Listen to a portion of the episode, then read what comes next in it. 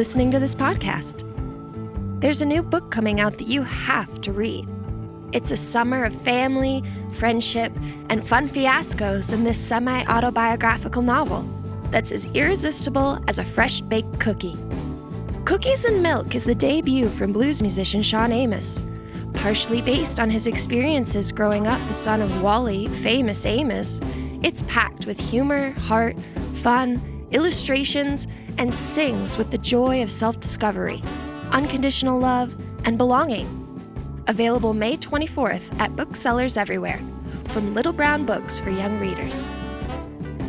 Pre order today.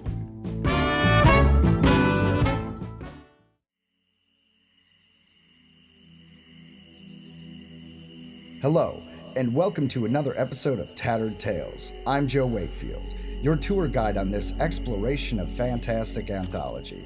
Tonight's episode, My Story Will Be Told, finds us in a strange land of otherworldly tribesmen, warriors, and ferocious beasts. I hope you've packed a weapon. Enjoy.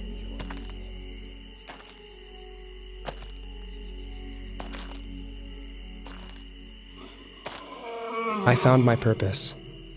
My whole life, I've been wondering where my place is among the tribe, among my people.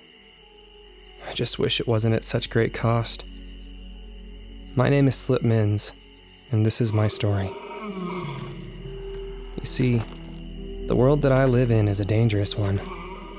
Beasts and giants lurk everywhere.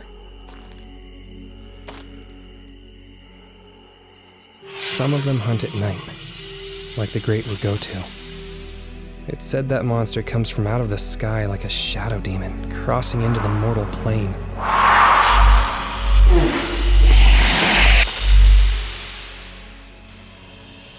There are even tales of it being able to turn its head 360 degrees in order to find you with its night vision eyes. But those are just stories, you know? Kid stuff. I've personally never seen one, but the tribe elders insist on its existence. The Ragotu aside, monsters are very real.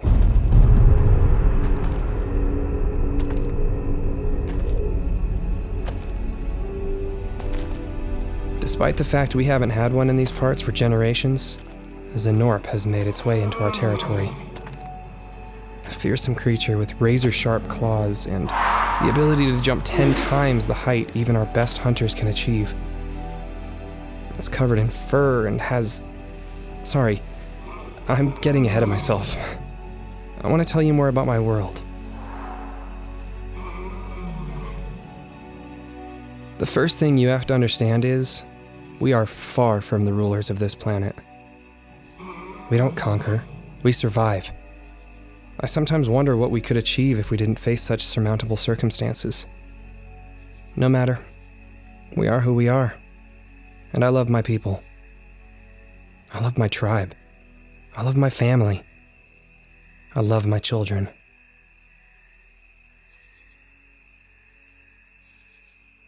I'm a scrapper, or a scavenger, whichever definition you prefer.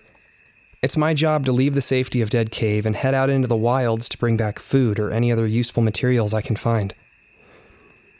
You see, we don't create things, we use what has already been created tools, building supplies, you get the gist. But I've always known I was meant for something greater. I just had no idea what it was. Until now.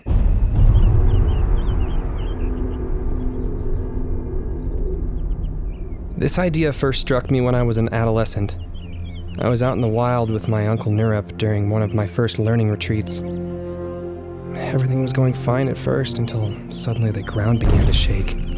It was like an earthquake, only the tremors were coming in the rhythm of a heartbeat. Boom, boom, boom. It's then that I first laid eyes on a giant. It was the strangest, most magnificent sight I had ever seen.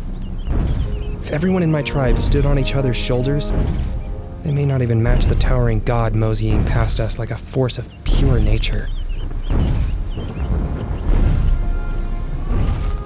I hesitate to call the giants gods, but that's what they are We have no idea how long they live or even if they can die. The giant I saw that day may very well be the same one my great great great grandfather saw in his time. At the very least, the giants possess the powers of a god. They don't seem to need to obey the laws of nature. No, nature bows to them. They can bring floods when the sun is still shining. They can mow down entire valleys. They can move the earth, creating new hills and canyons simply because they want to. Or perhaps there's some other divine reason.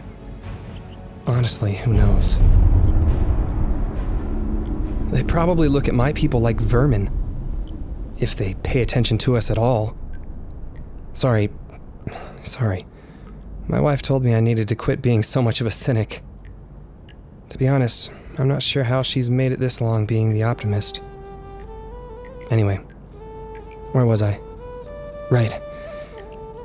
So, how is it we coexist in this crazy world with a bunch of monsters and giant gods? Well, we hide. There's definitely a lot of hiding going on. I'm not a big fan of that, but there you have it. The truth is, my tribe is luckier than most. We have a home, shelter, a wonderful place to settle. Dead Cave. We call it that because it's an artificial structure made from dead plant matter. The gods created it long ago for some unknown reason. Luckily, they hardly ever roam into Dead Cave. Might only be five or six times in a lifetime. I've only seen it happen three times myself. I always assumed the gods originally created this place to be a home or shelter from the elements. I've had a lot of debates with the elders about this. They claim it makes no sense that the giants would move on, considering Dead Cave is still a perfectly suitable superstructure. Only my tribe lives here, but there's room for dozens more. My argument has always been that the giants do live in a much larger and ornate structure, also made from the trunk of a giant granite plant, only half a day's journey west. We've never come to a consensus. I assume until one of us comes up with some solid proof, it'll continue to be labeled a mystery. This inquisitive tendency of mine is part of what sets me aside from the rest of the tribe. I question too much. Honestly, I'm not sure if it's a good thing or a bad thing, but I know it's a lonely thing. Do you know how it feels to never be comfortable among your own people? Or to feel unsatisfied with the state of the world you were born in? I'm telling you all of this because I don't want you to judge me for feeling exhilarated maybe even excited about my newfound purpose.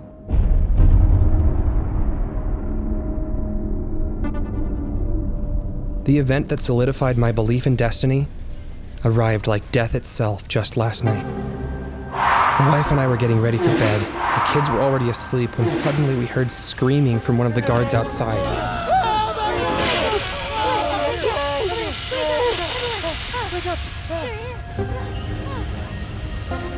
Not sure what came over me.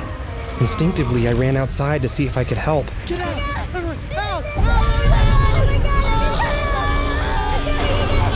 It was dark. At first, all I could see was the guard running straight for camp. He was just about to hit the border when he was torn back into the shadows by a fur covered claw.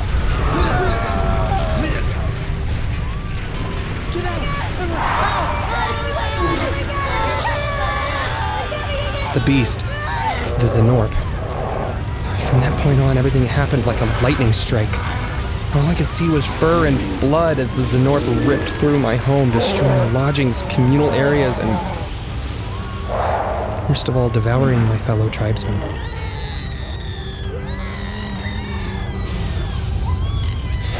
The screams of my loved ones became an eclectic cacophony of sound. So horrific it was impossible to determine who was contributing to it. Although I am certain Grandmaster Mishnar is dead. I saw it with my own eyes. The Xenorp swept its long arm across the battlefield, impaling Mishnar through the midsection from his back.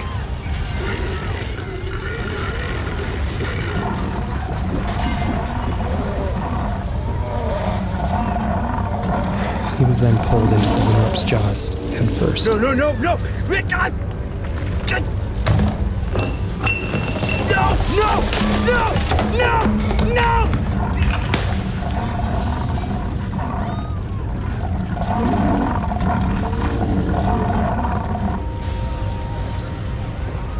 I remember in that moment praying that the beast would swallow him whole. But the Creator had other plans. That damned Xenorp brought its mighty teeth down on the Grandmaster Mishnar's neck, severing it almost instantly. A fountain of blood rushes to flee the prison of life through the stump that sits upon that poor man's shoulders. You bastard! You bastard!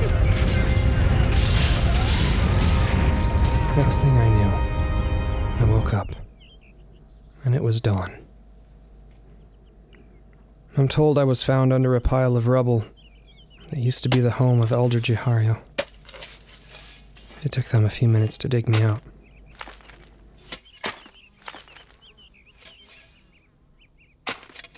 I was just happy I didn't pass out from sheer fright. Unlike so many others, I walked away with only a bump on my head.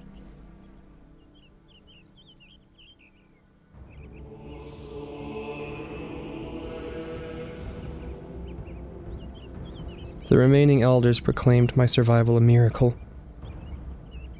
Perhaps I was chosen by the Creator to liberate our tribe from this formidable threat. I didn't have the heart to tell them the reason I survived had nothing to do with religion, but sheer luck. A long piece of metal fell in such a way that it didn't crush me, while simultaneously creating a barrier protecting me from the other debris. A simple piece of metal. Then it hit me. This simple piece of metal is pure steel. I could easily use it as a spear to kill the Xenorp. This may not seem like a significant event to you, but as of yet, my people have been unable to master any form of metallurgy.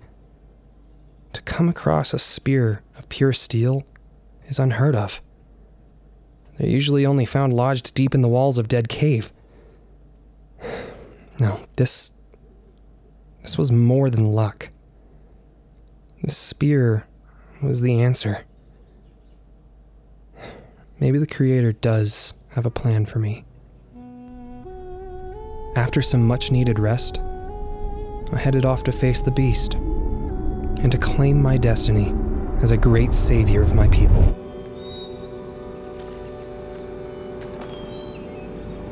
It didn't take me long to track it down. The foolish creature was lying out in the open on a bed of hay. I guess when you believe nothing can touch you, you get to enjoy the luxury of feeling safe. Safety. Security.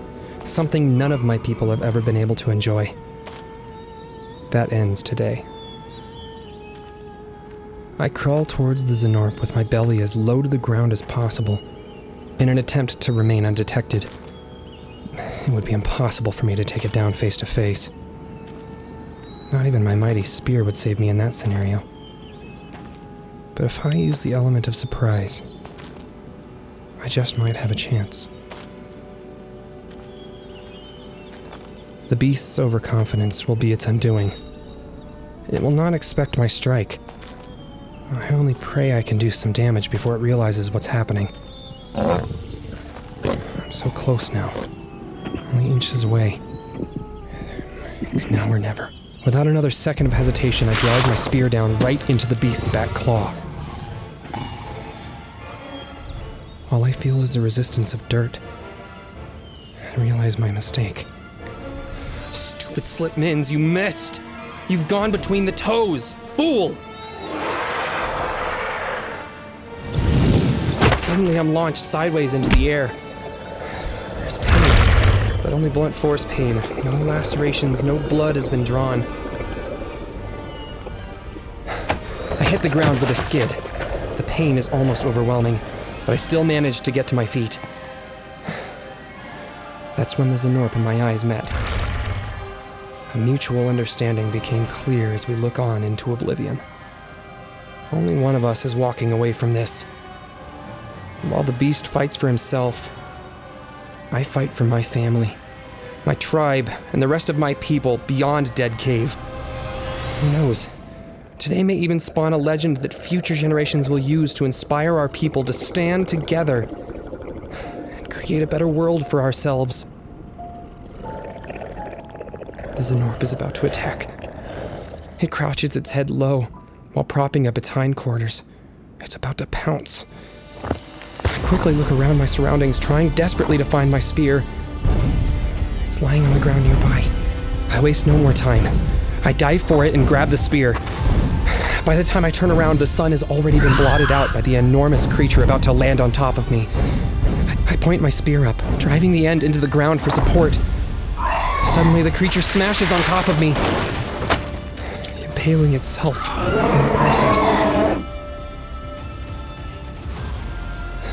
I don't get the chance to check myself for injuries before the Xenorp jumps off of me in pain.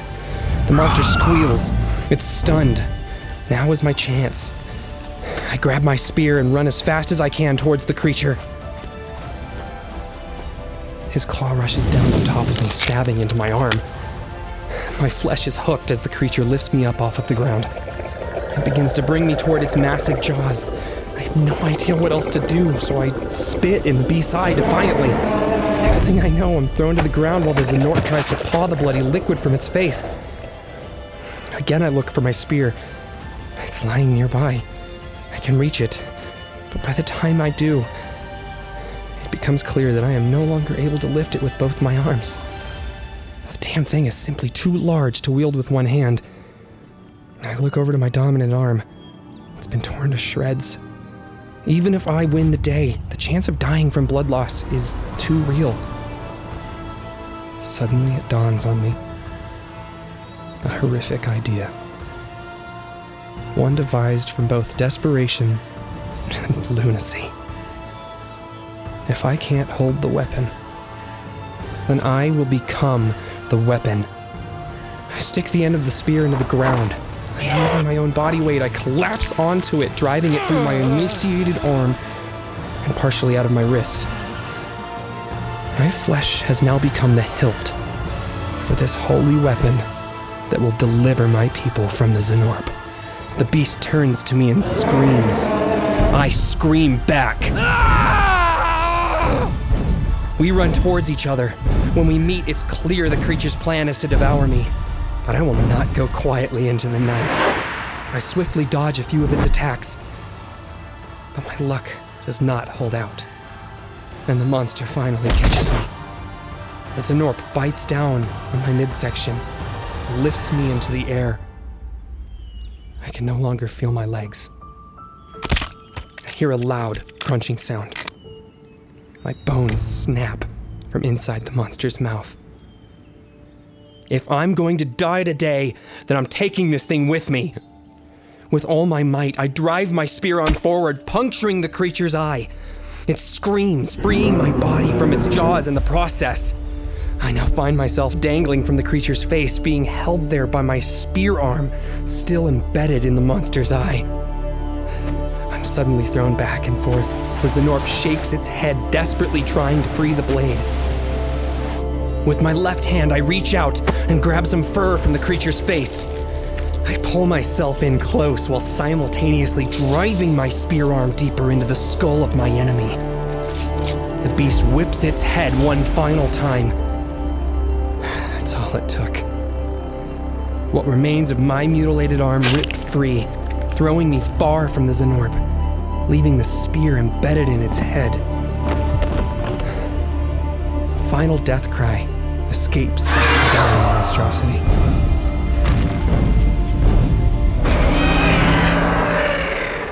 Finally, the Xenorp collapses to the ground, dead. And soon I will join him. There's only one thing left to do.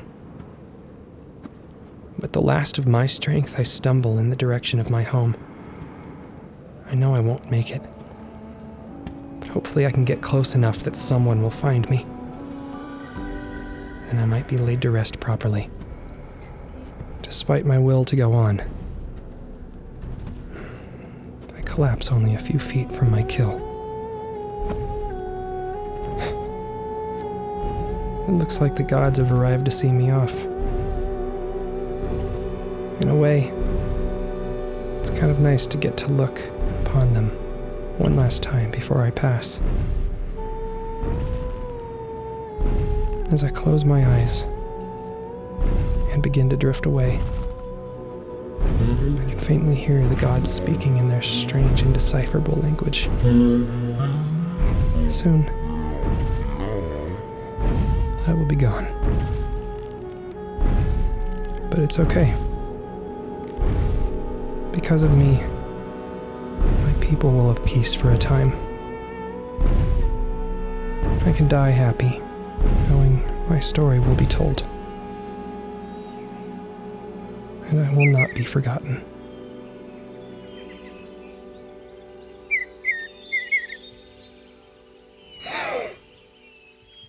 Ah! What happened to Snowball? Judy? Judy, what's wrong? Daddy, someone killed Snowball. Look, there's a nail in his eye. Sweet Jesus. Who would do this to a cat? It's okay, honey. We'll get another kitty soon. Wow, there are some sick people living in this town. Oh, hell, I'm never gonna get rid of these rats.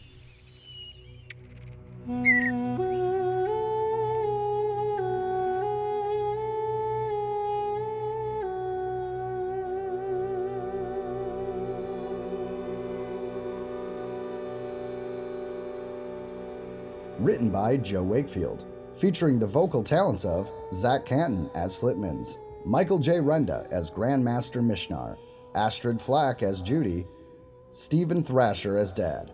Produced by Lizzie Anna Wakefield and Joe Wakefield. Directed by L.M. Fisher. Sound design by Luke Fisher. Tattered Tales is brought to you by Nagano Press Studios and Spooky Castle Productions. Thanks for listening. Yeah, nailed it.